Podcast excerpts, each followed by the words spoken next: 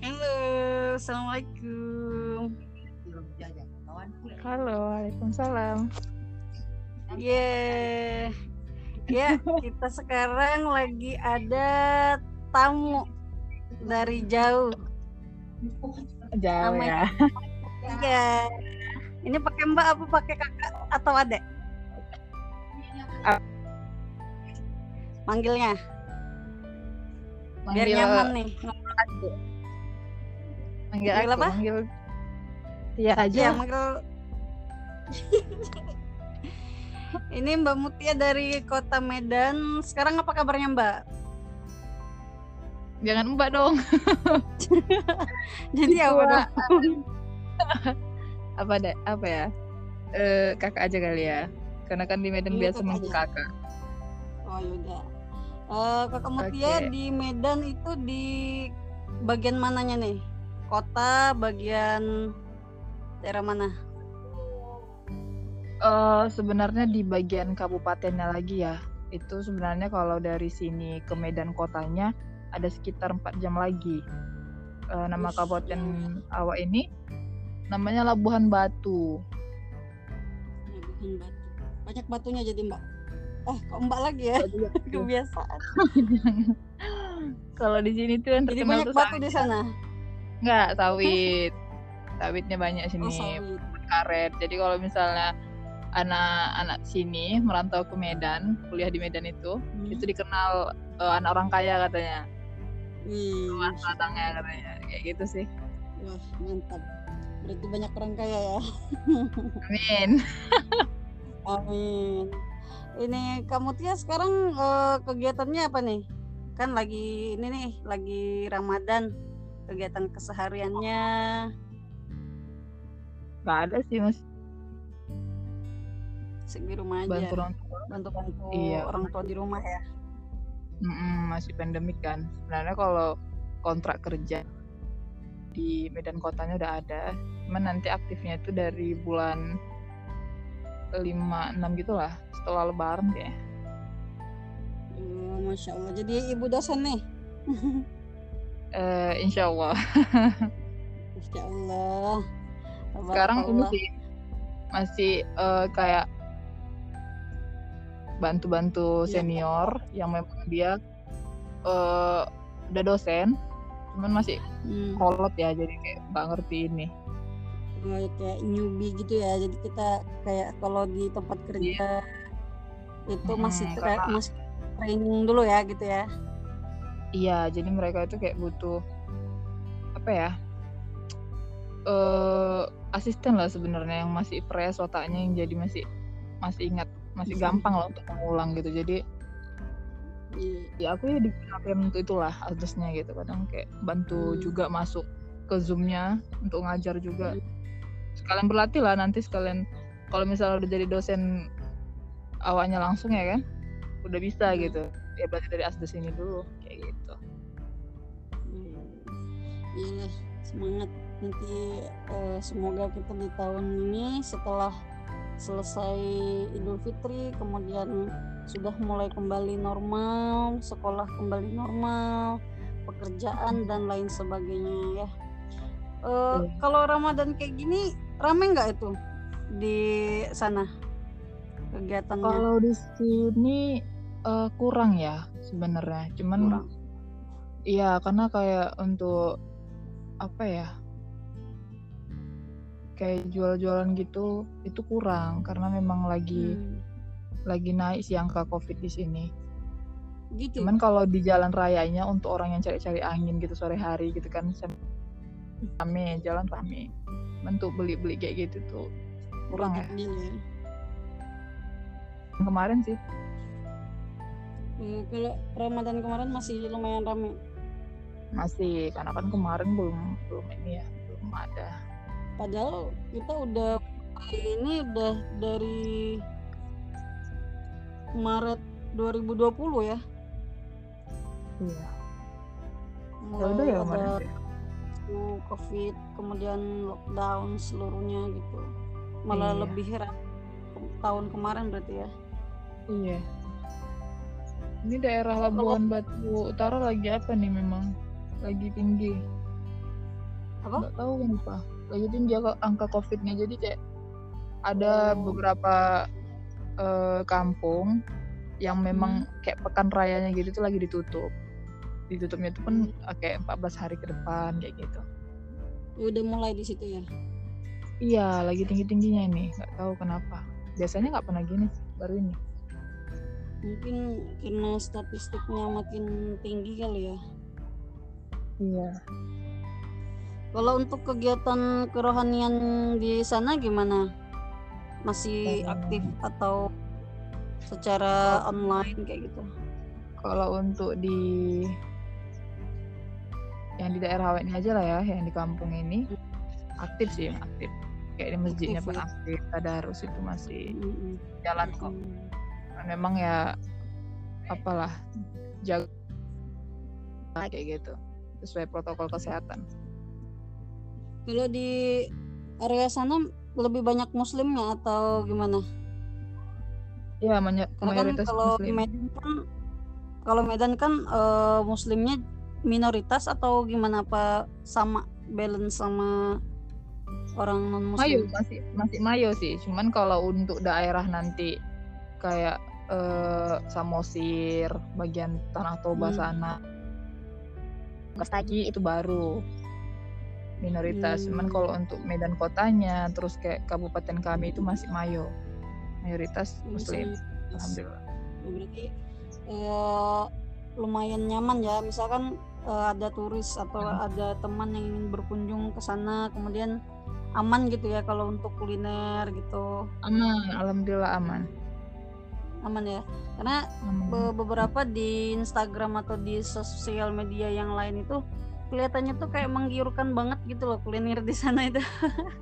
Oh jelas, iya alhamdulillah memang menggiurkan sih. Apa lumayan, budgetnya lumayan gede nggak? Misalnya kayak setara kayak Jakarta atau kayak gimana? Nggak sih, standar sih kalau di sini standar. Cuman ya. Cuman memang iya, kalau yang mahal-mahal itu biasa sejenis kayak duriannya itu baru. Memang mahal kok di Medan ini, mahal. Kalau di Medan itu durian dia ada musimnya setahun sekali, atau biasanya kan kalau kayak di kota Jogja itu dia punya satu tempat khusus dia jual durian dari kota manapun di situ ada. Kalau di Medan gimana? Iya, ada di Medan ada, kota ya? Itu ada yang terkenal itu biasanya ucok durian. Itu memang tiap tahun selalu ada dia. Duriannya memang dia masuk dari semua wilayah. Setiap hari gitu ada gitu. Ada, kalau di situ ada. Cuman kalau kayak di daerah sini memang Labuan Batu ini dia bermusim ya. 2 tahun sekali misalnya, 3 tahun sekali gitu. Ya, berarti kalau yang di tempat apa tadi namanya, ucok? Iya, ucok durian. Itu terkenal kalau di Medan. Itu terkenal ya, banget. Sama ya kayak misal kayak kita makan di sana gitu, kalau dapat yang enggak bagus diganti gitu ya. Iya, jenis itu dia udah termasuk kategori restoran lah, karena memang dia dari tempatnya juga nyaman, bagus sih. Kisaran mulai harga berapa tahu nggak? Kurang tahu sih, cuman udah lama dia. Kira-kira misal dari budget mulai dari 200.000 gitu. Kalau untuk budget ada ya? Ada segitu. Budget itu dari 50k ke atas ya. Dari 50 berarti masih di bawah 200 ya. Masih terjangkau. Iya, masih terjangkau. Berarti, durian Musang King itu juga ada kali ya. Iya. Kayaknya ada sih. Di sana yang paling terkenal apa sih? Makanan yang paling hits banget deh, yang paling kalau orang ke Medan wajib itu beli itu gitu. Kalau ke Medan, apa ya? Ke Medan atau sekitarnya lah, daerah-daerah sana. Bika Ambon itu wajib tuh. Bika Ambon tuh wajib. Terus sejenis bolu kayak gitu sih. Yang kalau yang kayak semacam gulai-gulai gitu nggak ada. Misal kayak wah kalau ke Medan nih enaknya beli makan di sana kan. Kalau yang nyentrik di kota daerah Jawa itu kan dia soto biasanya kan. Nah kalau Medan apa ada juga nggak soto khasnya? Ada soto Medan kan ada. Soto Medan ya. Iya itu ada tuh. Kan kalau kan beda soto. Beda dia. Oh bedanya apa nih teksturnya kayak gimana? Tetap pakai ada ayamnya atau pakai apa gitu? Ada, kalau misalnya soto Medan ini dia lebih lemak gitu ya karena pakai santan. Terus itu kuahnya itu kuning.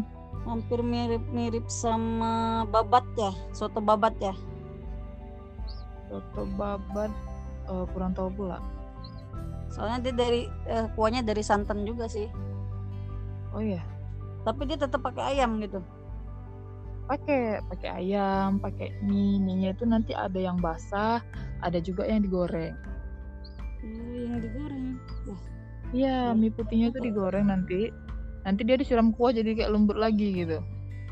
Terus ya aneh memang, cuman yang itulah ciri khasnya. Terus kayak ada kentang rebus. Dipotong-potong, pakai tahu, pakai toge. Tetap dikasih jeruk nipis juga ada. Pakai juga. Oh, gitu ya. Yang mau campur sambal juga enggak apa-apa gitu. Itu sih. Kalau memang dulu pernah sempat dibikinin sama temen juga itu, sama temen yang dulu namanya si Teti itu. Dia bikin bubur apa ya? Bubur pedas atau apa ya itu namanya? Oh iya, itu Tanjung Balai ya? Heeh. Itu enak banget. Tapi memang banyak campurannya sih. Iya. Dia kayak pedas, kayak rasa ada gulainya juga, ada rasa sotonya juga, terus kayak ada rasa kolaknya juga, ada manisnya gitu kan. Ada rasa jamunya juga, pokoknya campur-campur sih kalau gitu. Enak banget, tapi enak, serius deh. Oh iya. Maksudnya, apa mungkin karena sama-sama Sumatera atau karena gimana, tapi enak. Rasanya tuh kayak belum pernah nyobain, tapi sekali nyoba tagihan gitu. Karena memang dia campuran rasa-rasa ini sih, masakan rumah gitu. Maksudnya kayak rasa gulai, soto yang memang dia itu familiar di lidah gitu. Cuman karena campur-campur itu yang bikin unik dia gitu.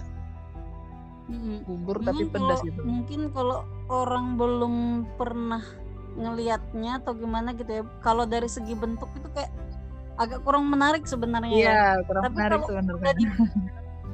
Wah itu kalau udah dimakan sumpah deh. Nagih udah deh 3 porsi abis tuh. Iya itu khas Tanjung Balai memang bubur pedas. Oh khas Tanjung Balai itu di daerah dekatnya si Mutia ada. Ada juga. Ada yang jual. Ada. Lumayan enak.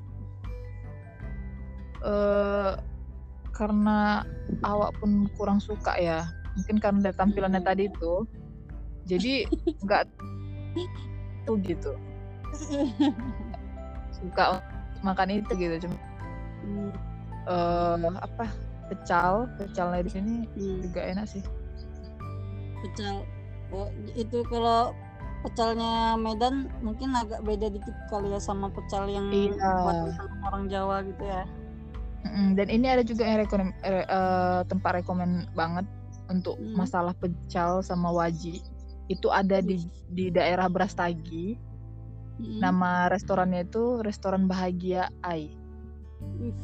Itu sempat juga masuk ke Trans TV gitu atau Trans 7. Oh iya. Takut tuh teman-teman. Nanti kalau misalnya ada yang mau ke Medan jangan lupa mampir ke wajib ke sana itu, pokoknya ya? Rekomen banget lah pokoknya. Karena dia memang dari lama, dia udah dari tahun 1900 berapa ya kemarin. Ada tuh di pelang dia tuh. Dan restoran dia juga udah di rehab ya. Jadi kayak lebih cantik gitu. Lagi. Nyaman lah. Boleh juga tuh. Kalau tempat kuahan buat main ke tempat pariwisata gitu enaknya tuh di mana? Kalau Kalau aku bilang daerah apa lah ya, Toba, karena memang di sana daerah apa ya, daerah kami lah, orang Batak gitu kan. Jadi seneng ke sana gitu, ke Toba, jenis pisau-pisau juga, terus kayak beras tagi itu bagus sih, karena memang ya jadi lebih suka nengok alam gitu sih ketimbang gitu, yang bersejarah gitu, kayak bangunan bersejarah kayak gitu nenek moyang, bangunan gitu. Bersejarah banyak sih, banyak juga itu di daerah Samosir sana, di daerah Dolok Sanggul juga ada tuh. Apa ya namanya, kalau misal Sumatera Barat Padang itu kan dia ada rumah gadang tuh. Kalau di Medan itu apanya dia khasnya? Kalau Medan kotanya Moon. Terus masjid rayanya itu juga bangunan tua tuh. Itu sejarahnya apa tuh? Istana Maimun. Kurang tahu sih ya. Cuman emang itu bangunan bersejarah. Dia itu kayak kayak bentuk rumah, memang istana. Dia khas ini. Apa namanya, Delhi ya, orang Delhi, Melayu Delhi ya, Melayu Delhi, campuran gitu. Enggak, kan yang suku di sini kan di Medan ini banyak ya, orang kan taunya itu hanya Batak. Kalau Medan tuh dikenal dengan Batak sebenarnya. Ada juga suku ini Melayu Delhi itu orang Tanjung Balai itu banyak tuh orang Melayu. Kayak gimana maksudnya Melayu Delhi? Bagaimana yang bilang karena ya? Campuran keturunan apa gitu? Berdarah biru? Enggak sih, enggak juga. Cuman memang dia tergolong suku gitu. Oh. Gitu. Kalau misalnya Kalau aku bilang orang Melayu Delhi ini karena versi Tanjung Balai ya, ya dia orang Melayu gitu, cuman ngomongnya juga gitu, dan dia lebih lucu sih kalau ngomong gitu. Melayu Delhi sama kayak logat Medan biasanya yang dikenal orang-orang itu. Iya, sebenarnya dari Melayu Delhi itu. Kalau orang Batak kan hanya karena memang apa ya, intonasinya kali ya, gitu terus ya. E-nya kasar semua gitu. Itu sih bikin lucu sih sebenarnya. Sejauh ini sih orang Medan itu meskipun dia kasar ngomongnya, cuman ya memang hatinya lembut. Iya. Kayak ya. Iya, bukan membanggakan diri, memang gitu, karena memang kayak kalimat dari Insinyur Soekarno kan gitu juga. Bekerja seperti orang Jawa, berpikir seperti orang Minang, dan berbicaralah seperti orang Batak. Gitu. Karena kan Medan ini terkenal Bataknya sih. Lumayan mengenal Bung Karno ya. Iya, dengar kalimat itu kan. Ya. Karena memang orang Medan ini ya, orang Medan yang mayoritasnya itu memang Batak. Dia memang kasar ngomongnya, tapi memang nggak kosong gitu omongan dia itu, memang bermakna semua gitu. Memang dia langsung to the point gitu. Nggak suka bertele-tele sih. Gitu ya. Iya, cuman kalau jumpa dengan suku lain, mungkin suku lain ngiranya kami nyenggak ya atau kayak marah. Padahal sebenarnya enggak, memang intonasinya aja gitu yang memang ada penekanan gitu. Jadi kayak kasar, terkenal memang kasar sebenarnya, cuman nggak niatannya kayak gitu kaminya gitu. Itu kalau salah satu ikon yang dibawa sama apa sih, artis YouTuber itu kayak ceritanya Mak Betty itu kan dia ngasih inspirasi dari ya kampung-kampungnya orang Medan lah, kayak hariannya. Ya dari kehidupan sehari-hari. Ya itu memang jelas banget, memang kental banget lah, kayak di daerah kami pun juga dibawakan dia juga gitu. Itu emang ya, dia masuk banget gitu. Dari ya karakter-karakter orang-orang yang ada di sana, keseharian ya orang-orang kampung lah gitu kan. Kota pun kayak gitu sebenarnya, di kota Medan pun kayak gitu ya, yang kayak misalnya iya mak-mak yang misalnya ibu rumah tangga lah yang di kota juga gitu, kalau marahin anaknya juga emang kayak gitu dan anaknya emang suka bantah pun kayak gitu juga orang kotanya. Nggak di kampung, nggak di kota sama aja. Lumayan mewakilkan suara rakyat ya. Iya, kayak, mewakili banget ya, makanya dia langsung ini. Iya, karena kalau kita kembali ke acara televisi sekarang kan program-programnya mungkin cuma beberapa channel televisi yang bagus dan mumpuni gitu kan. Nah, tapi kan kalau misal kita YouTube sekarang kan kalau orang banyak yang pakai IndiHome dan lain sebagainya, mereka kebanyakan nonton YouTube. Ya, jadi secara tidak langsung tuh mereka juga mewakili ini loh kesehariannya orang Medan. Ini loh orang Medan itu kayak gini, orang-orangnya ngomongnya kayak gini, tradisinya kayak gini gitu. Ada bagusnya juga. Iya, gitu. Dan itu juga apa ya? Menghibur banget lah untuk kami pun. Iya, entertain banget. Jadi karena ngelihat tingkah kaminya gitu kan, itulah gambaran diri kami gitu. Kami aja lucu gitu. Apalagi orang lain kan ngelihatnya gitu, emang ya gitulah orang Medan gitu. Nah, kemudian ada lagi tuh yang baru apa tuh namanya, keluarga Rempong Warintil itu. Mereka udah pernah kolaps masing-masing sama si siapa? Yang barusan tadi kok jadi lupa ya. Oh, Arif Muhammad. Iya, sama. Ya mereka udah collab. Jadi ada yang dia ke Warintil, ada yang dia sama Mak Betty gitu loh. Jadi sama-sama udah masuk ke YouTube masing-masing. Udah saling kolaborasi. Jadi itu makin lucu gitu loh.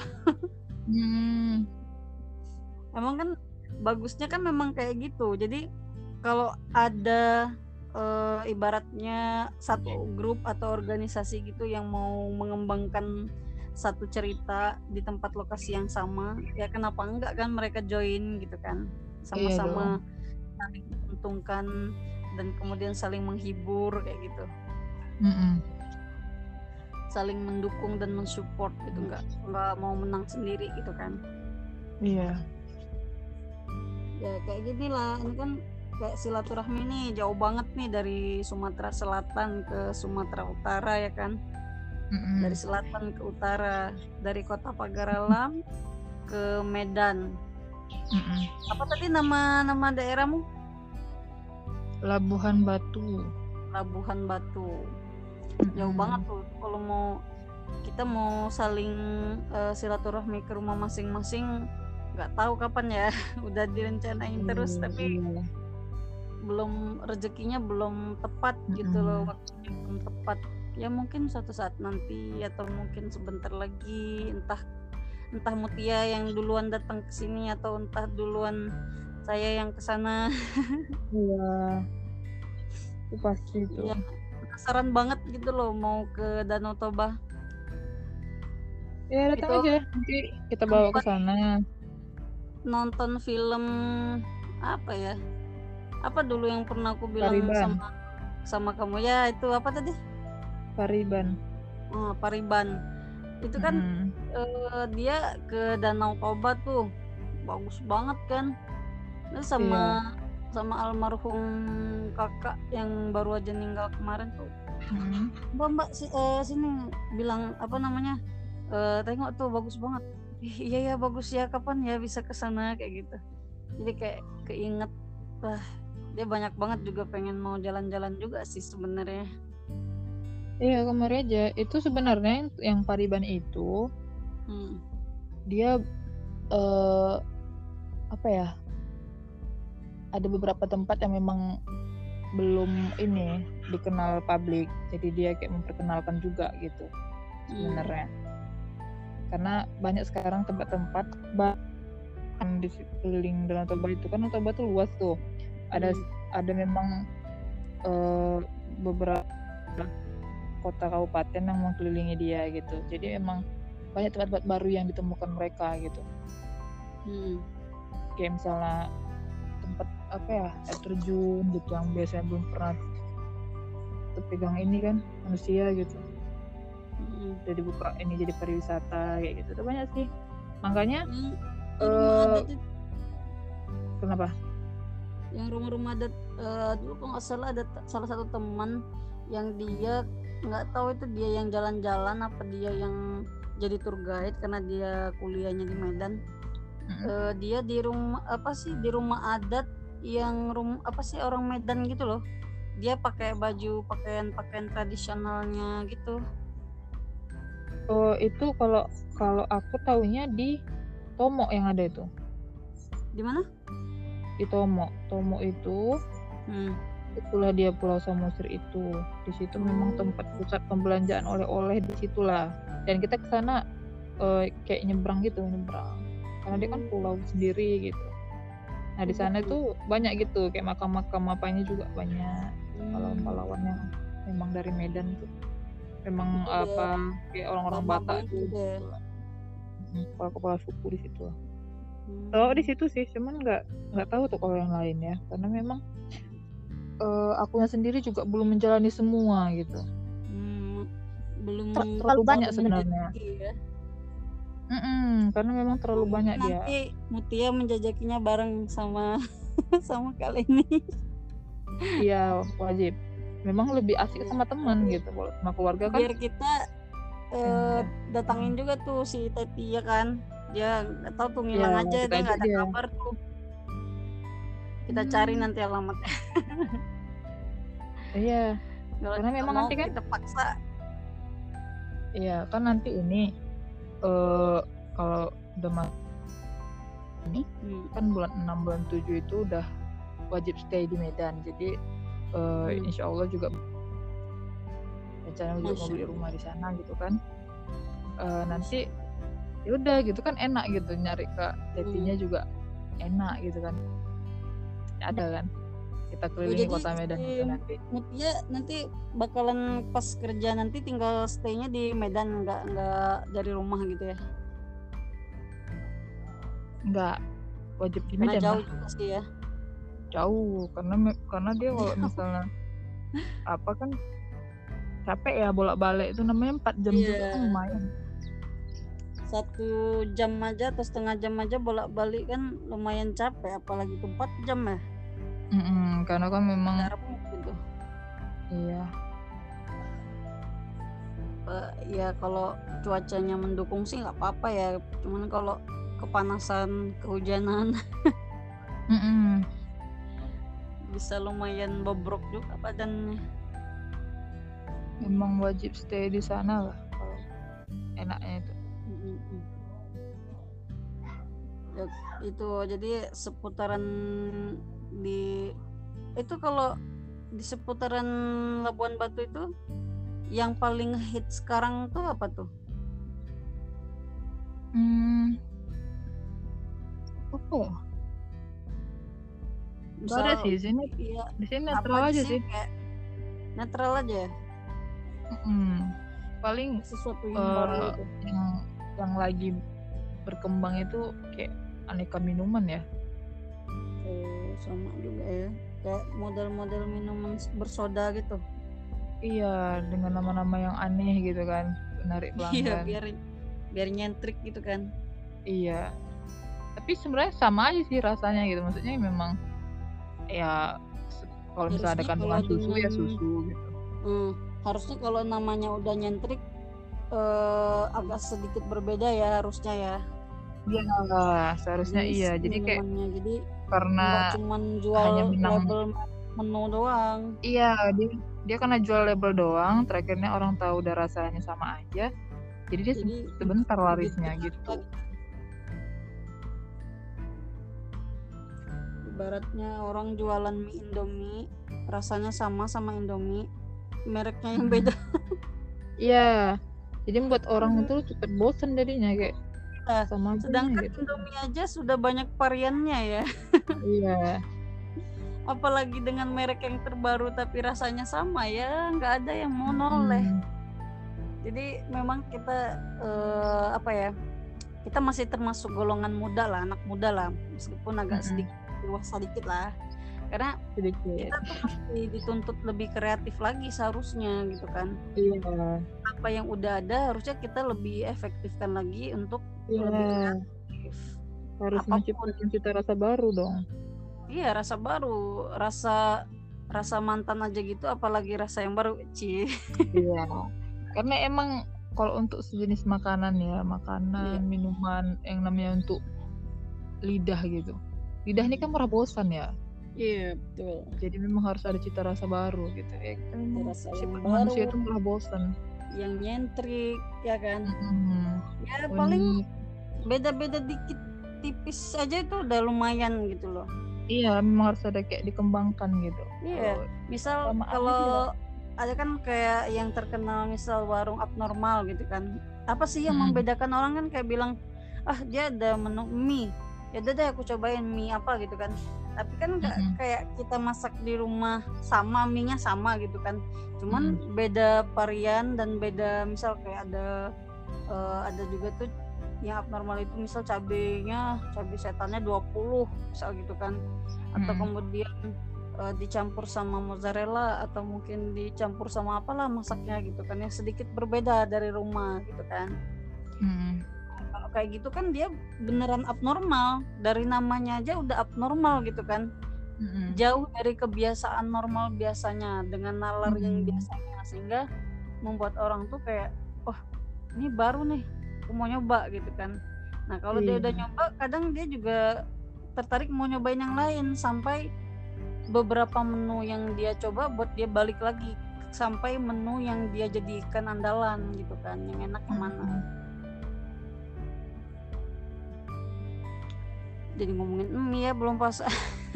Iya, memang kalau udah tidak terik kayak gini memang godaan tuh lebih ini ya. Ya udah deh, kita stop dulu ngomongin kuliner kalau kayak gitu.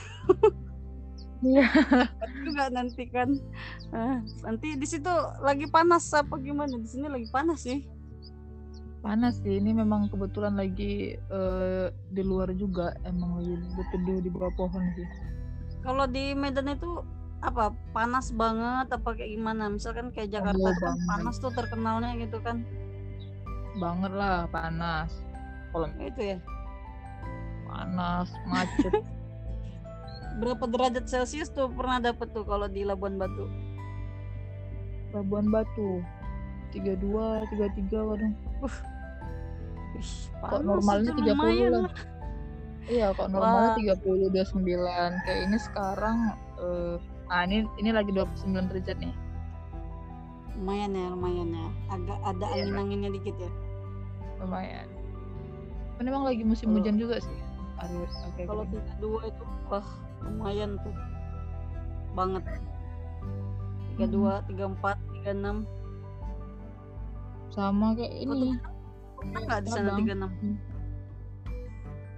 Di sini enggak pernah ya. Oh, enggak pernah. Paling tinggi tuh 33 pernah. 33 atau 34 gitu. Udah, itu aja udah kayak panas banget. Lumayan. Jemur baju itu udah kayak keripik. Kering. Iya. Udah bisa ini ya, dilipet keras gitu ya, bunyi. Udah nggak perlu disetrika lagi dia. Langsung liper rapi dia terus. Kalau kayak gitu bisa bangkrut orang yang buka PLN. Wah, nggak ada yang bayar katanya. Cuman memang panas. Lucunya ya, tapi itulah nggak tahu ya, mungkin karena dari pengaruh air juga, dari panas di sini itu bikin hitam. Tapi kalau panas di kota Medannya, di kotanya memang nggak bikin hitam gitu. Gimana coba ceritanya? Itulah dia. Aku juga kalau di Pagaralam misalnya sering keluar gitu kan, ya nggak panas-panas banget sih. Tapi nanti kulitnya bisa beda gitu antara telapak. Ya, bisa beda. Tangan gitu sama lengannya bisa beda warna. Sedangkan kalau di kota Jakarta misalkan terik panas, tapi kita nggak hitam gitu loh. Lucu juga sih emang kayak gitu. Malah putih banget. Ya mungkin dari ini ya, dari air yang dimandikan juga ngaruh mungkin. Bisa jadi. Tapi kalau Enaknya kalau di kota kecil kayak gini airnya berasa dingin, adem, enak. Tapi kalau di kota besar yang suhunya panas banget, airnya malah nggak berasa. Jadi mandi kayak nggak berasa mandi. Gawat juga sih. Kadang kan kalau di kota tuh kita mandi bisa sehari 3 kali masih aja gerah gitu kan. Sama kayak tapi kalau di Padang kemarin lumayan. Di waktu paginya masih mending tuh berasa airnya kan. Kalau udah siang udah airnya nggak berasa.